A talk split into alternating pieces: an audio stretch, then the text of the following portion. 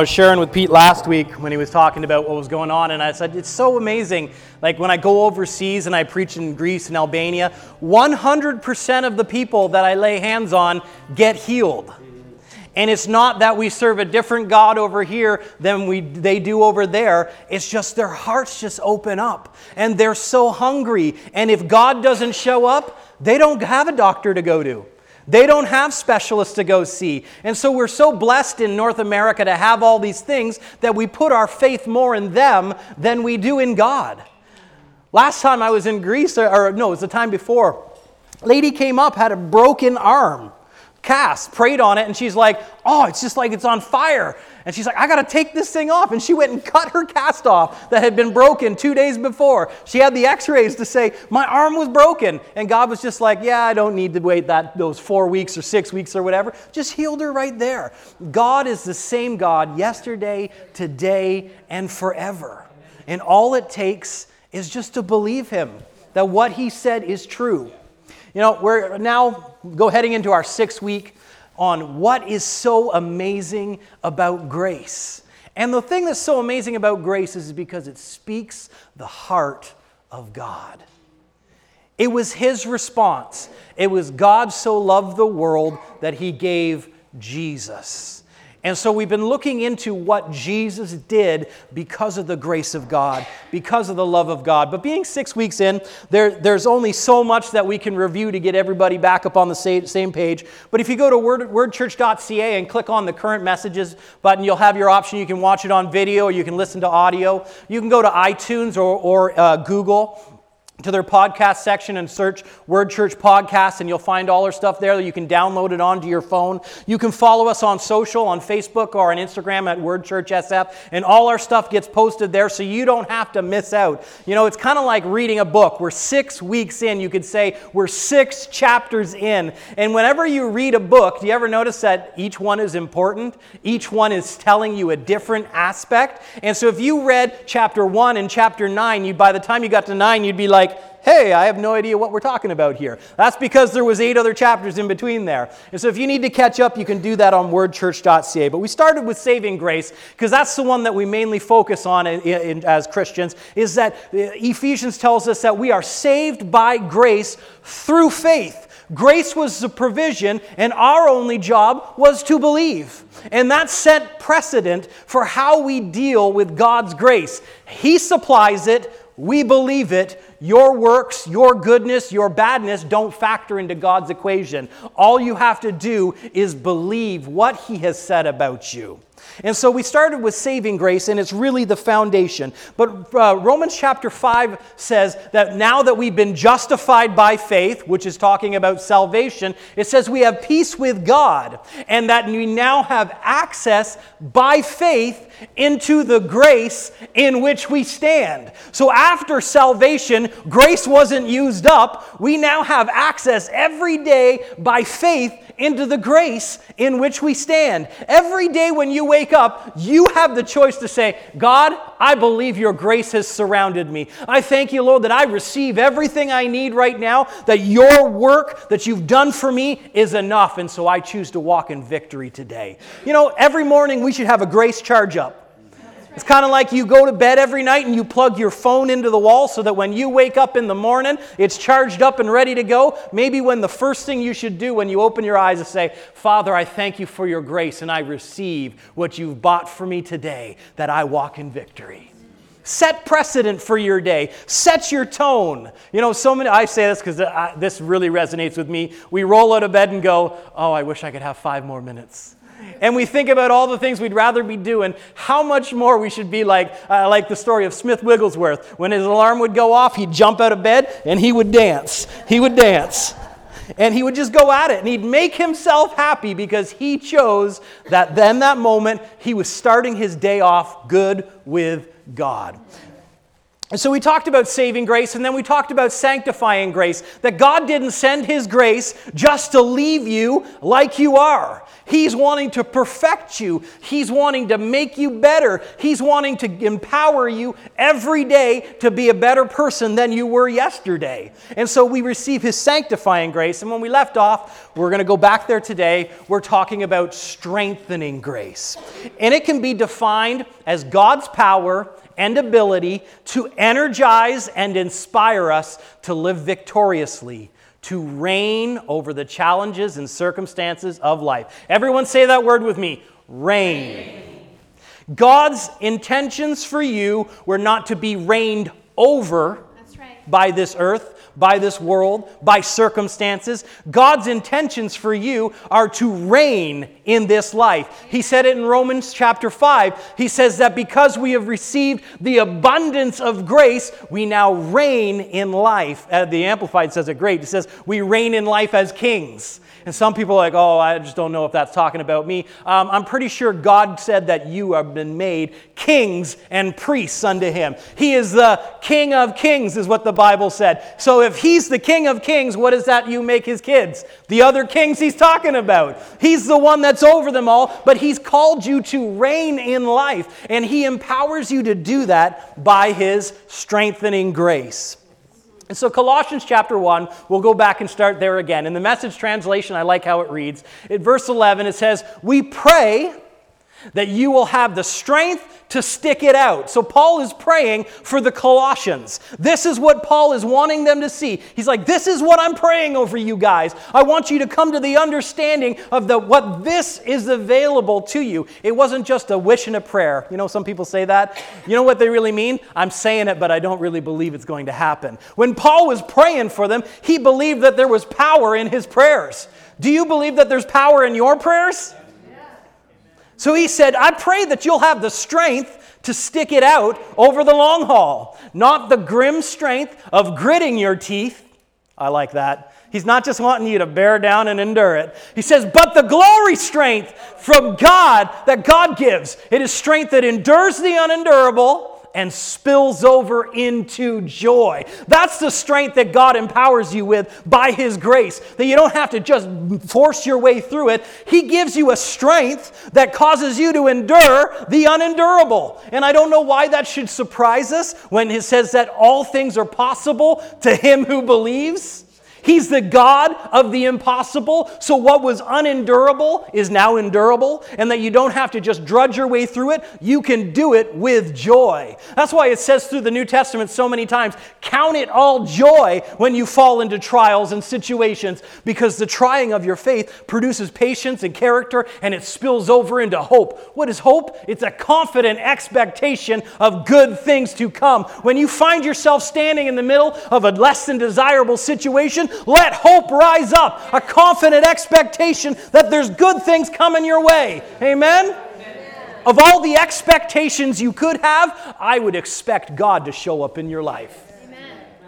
And it says in verse 12, thanking the Father who makes us strong enough to take part in everything bright and beautiful that He has for us.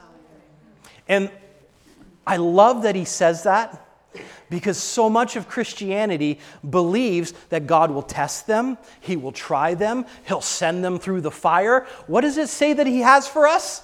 Everything that is bright and beautiful. Is sickness bright and beautiful? No. Is pain bright and beautiful? No. Is discouragement bright and beautiful? No. It says here in Jeremiah 29 11, I, this is God talking through Jeremiah. He says, For I know the plans I have for you, says the Lord. They are plans for, say it with me, good and not disaster, to give you a future and a hope.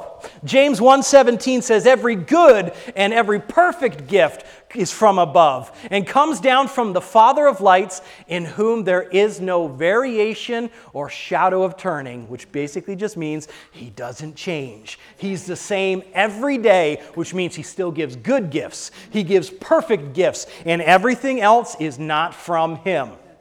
But you know what? The other stuff that does show up in your life, you want to know what he says about it? He makes it all work together for your good to those who love him, to those who are called according to his purpose. So it might not look good that what you're in, but God can take that situation, he can remold it and make it be used for your good. Because that's the God we serve. But you know, many people fall into this category of Matthew chapter 11. Are you tired? Are you worn out? I'm going to have to, I'll be honest. I had a few moments this week where I was tired and I was worn out, and I said, you know what? I just don't want to face today. I, I just want to go back to bed. We'll do a restart tomorrow. I don't feel like adulting today.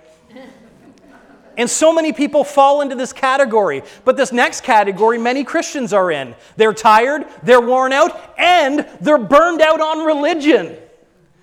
When I say religion, I'm not talking about Christianity as in I believe in God. I'm talking about religion as I'm trying to work my way into a better position to Him. You don't have to work your way for God to love you. His love is perfect, it's never ending, and it was given to you when you were His ultimate enemy. Not because He chose that, because humanity chose that in the garden.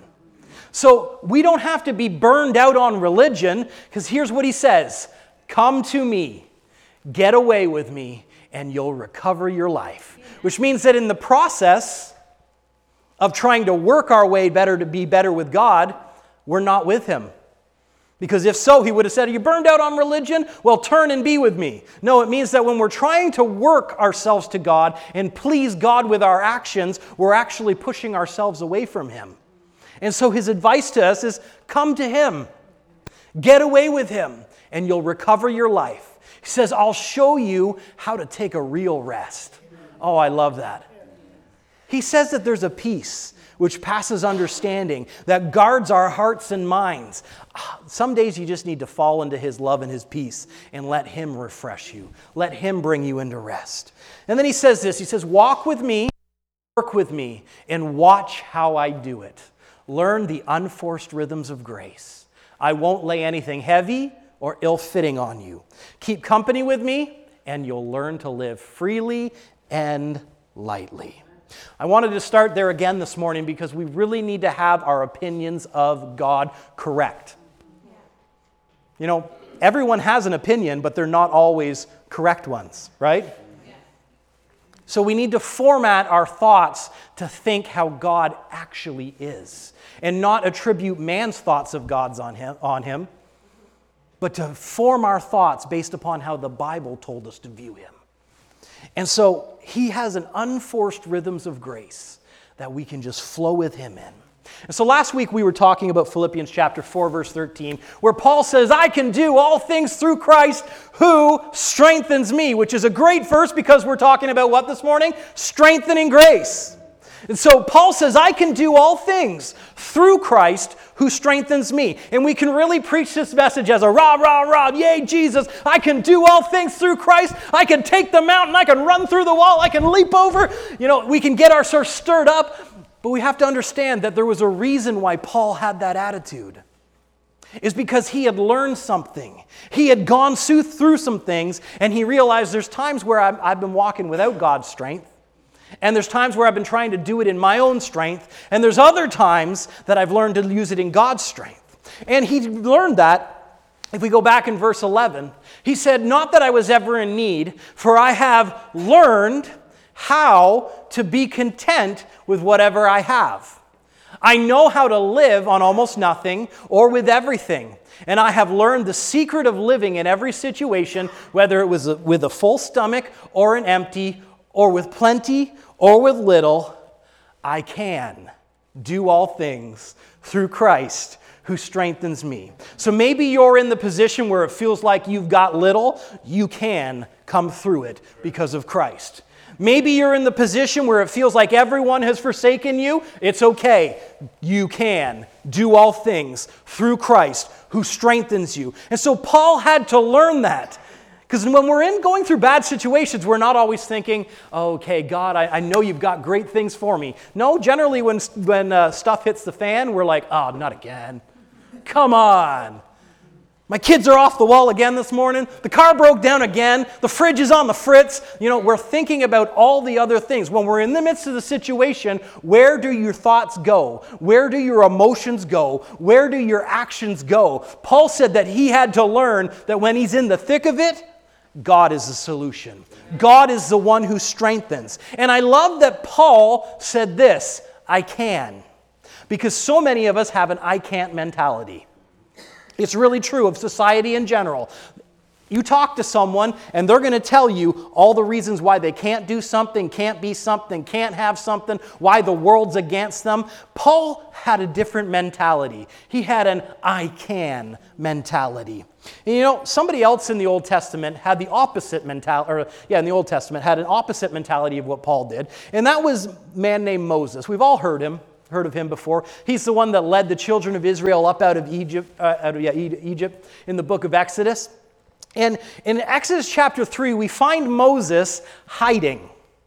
He's murdered an Egyptian and he's now on the run and he's hiding far away and he was tr- he was raised up to be really his position in the household. He was going to be the general of the Egyptian army and now here he is a shepherd out in the middle of nowhere. He's hiding from what he was raised to be.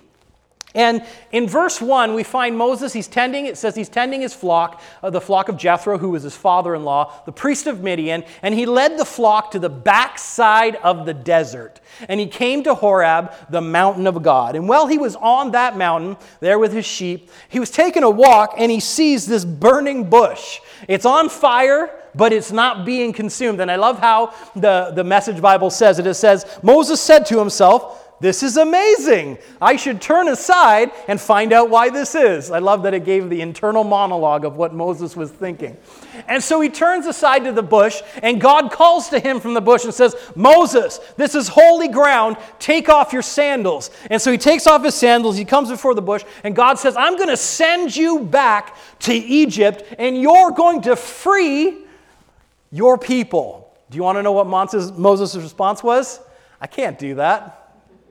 And so God peps him up again and tells him all the reasons why he can. And you know what Moses' response was again? I can't do that.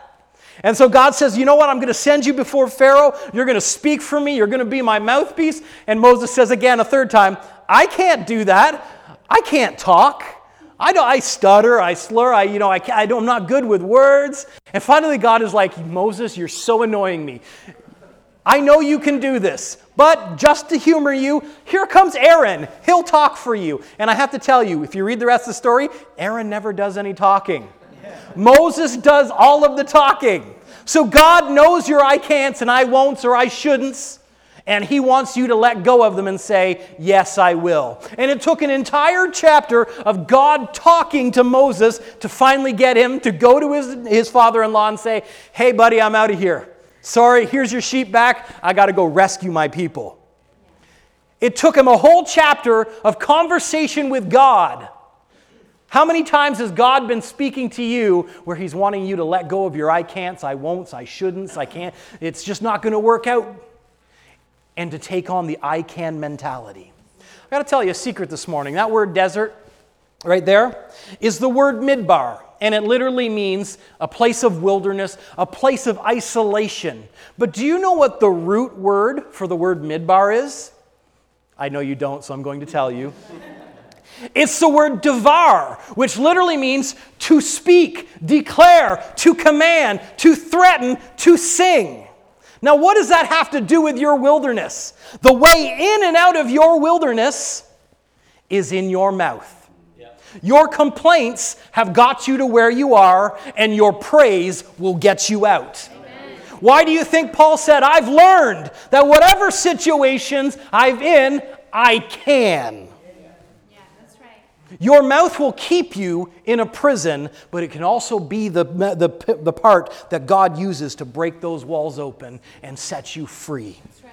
That's why Paul we talked about his major trial last week or two weeks ago, which was, was, they called it the thorn in the flesh. Paul said, I prayed to God three times, get rid of this thorn in the flesh, which was these people that Satan was stirring up against him to try and tear down what he was building up. And he said to God, I, I asked, take it away from me three times. And the religious perspective on it is that God said, no, suck it up.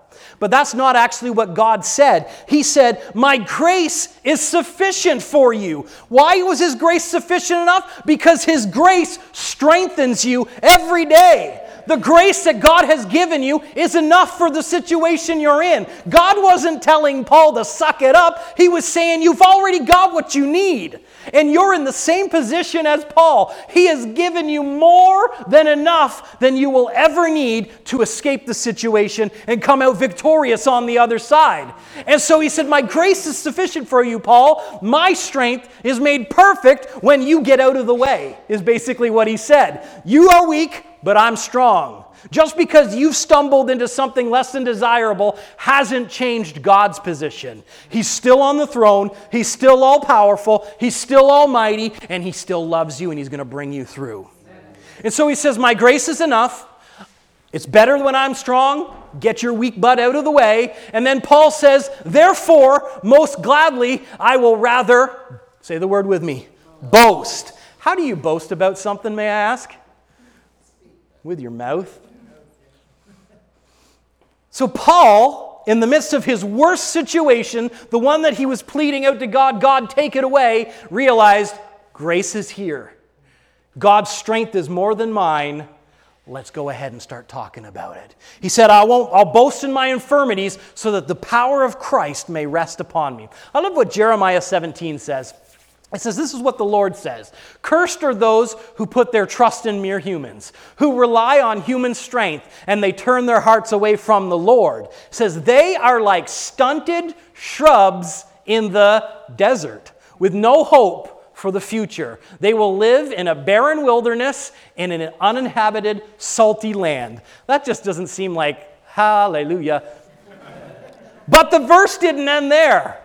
It said, But Blessed are those who trust in the Lord, who have made the Lord their hope and confidence. They are like trees planted upon the, along the riverbank, with the roots that reach deep down into the water. Such trees are not bothered by the heat or worried by long months of drought. Their leaves stay green and they never stop producing fruit. My God, He's talking about you. The, the droughts may come, there may be heat, but your roots go down deep into God. Your leaves stay strong strong and you keep producing fruit. Amen.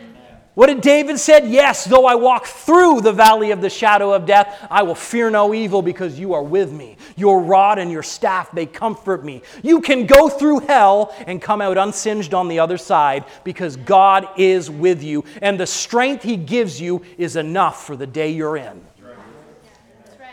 And so we go back to Colossians 1. He says, I pray that you'll have the strength to stick it out over the long haul, not the grim strength of gritting your teeth, but the glory strength that God gives.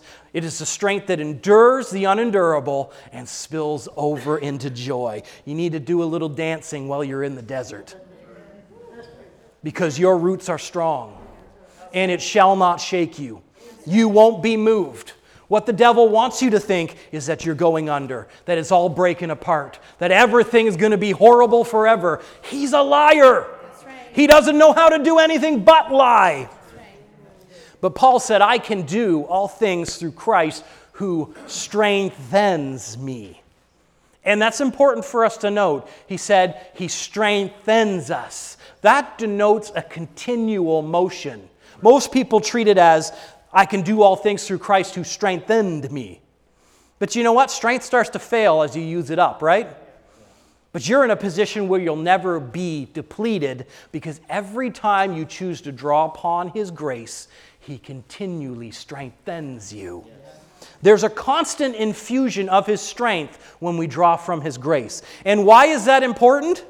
Because problems never show up when you're at your best. You're rushing the kids out the door trying to get them to school, and you turn the car, crank the car. Seriously, we're late.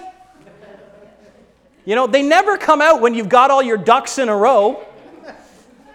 The problems always attack you when you're at your weakest. And so, when we create a lifestyle of drawing upon His grace, we are strengthened for every moment the good ones and the bad ones, the ones we saw coming and the ones we didn't see coming. If we look at Jesus here, In Luke chapter 4, we find him, he's just been filled with the Holy Spirit. He's been baptized by John. He's having a hallelujah moment. The heavens parted, the Holy Spirit came down, and God called down from heaven and said, That's my boy! I love him! I'm well pleased. So Jesus is coming off a high moment. And then in verse 1 of chapter 4, it says, Then Jesus, full of the Holy Spirit, returned from the Jordan River, and he was led by the Spirit into the wilderness, into a desert place. And it says, where he was tempted by the devil for 40 days. And Jesus ate nothing at all and all that time and became very hungry. So Jesus has been 40 days without food. He's now hungry. He's at a moment of weakness. He's not at tip top shape. You don't eat for 40 days, you start to lose your strength. Jesus is not at his best. Are you getting the point that I'm trying to make here? Verse 3 Then the devil said to him, You notice the devil waited? He didn't attack him at his peak when he was going, Hallelujah, I'm God's son, filled with the Holy Spirit. And then the devil showed up? No, he waited until Jesus was at his worst. And then the devil said to him, If you are the Son of God, days ago, God said, You're my son. He's hoping that after 40 days, Jesus has forgotten that. He said, If you are the Son of God, tell this stone to become a loaf of bread. He plays on his weakness. He's hungry. Make this stone a loaf of bread. But Jesus told him, How do you tell someone something? With your mouth He says no the scriptures say that people don't do not live by bread alone then the devil took him up and revealed all the kingdoms of the world in a moment of time. And he says i'll give you all the glory of these kingdoms and the author- have authority over them the devil said because they are mine to give to anyone i please. And surprisingly this is actually not a lie. Devil wasn't lying to him. Adam forfeited all to him in the garden but you know what? They didn't stay in his hands. Just a few short years down the road, Jesus squished the old bugger's head and took the keys of death, hell, and the grave and said, You lost. Hey, kids, my kids, my beloved kids, Jesus' brothers, here's the keys. So he wasn't lying to Jesus here, but he says, I'll give it all to you if you'll worship me. And Jesus replied, How do you reply?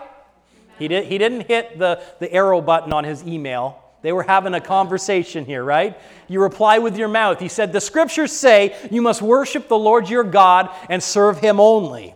Then the devil took him to Jerusalem, the highest point of the temple, and said, If you are the Son of God, jump off.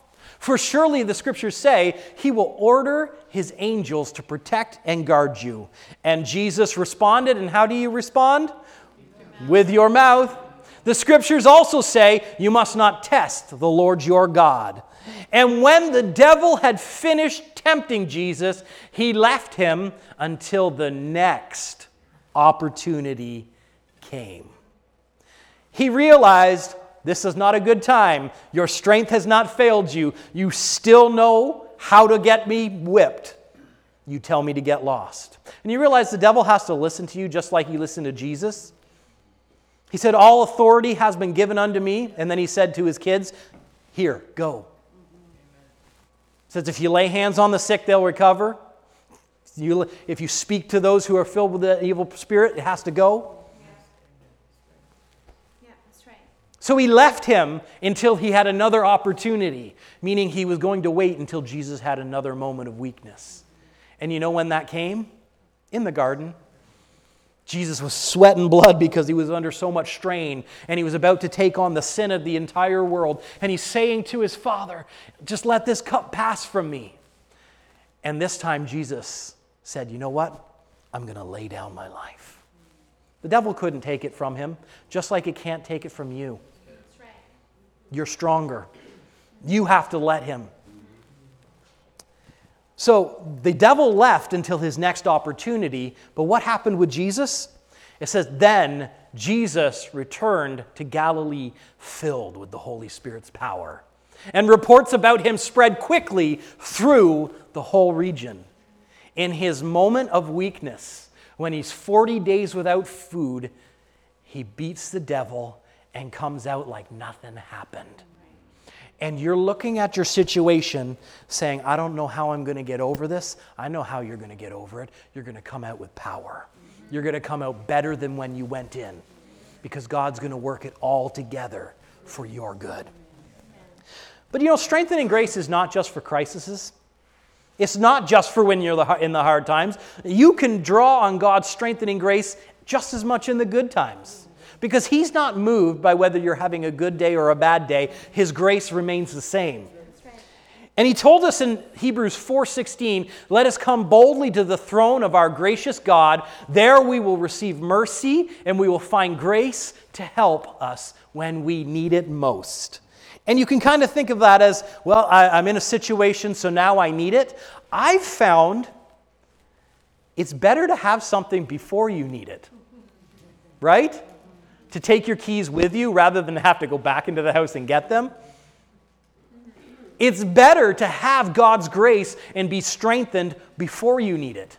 And that's why I said we should start our days with drawing on His grace, because you will need it. You can do nothing without His strength. When you default back into your own strength, you may have a few good days, but they won't all be that way. Here's what the, happened with the disciples. In Acts chapter 4, verse 33, it says, And with great power the apostles gave witness to the resurrection of the Lord Jesus, and great grace was upon them all. So they did good works, great works. They healed the sick, they raised the dead, and great grace was with them. Verse 20, chapter 20, verse 32, it says, So now, brethren, I commend you to God and to the word of his grace, which is able to build you up and give you an inheritance among those who are sanctified. We already talked about his sanctifying grace. Chapter 5 of verse 17 of Romans says, Those who receive the abundance of grace and the gift of righteousness will reign through one, Jesus Christ. So we need to do some confessions this morning. Because if this is all about how we get out of our, de- our wilderness, we get out with our mouth, maybe we should make some good confessions that the Bible says about us rather than all the can'ts, wouldn't, shouldn't, never going to happens. We get to push them all out of the way and we get to say what God actually says about us. You ready to do some confessions this morning? Yes. How about we do this one? I am a new creation.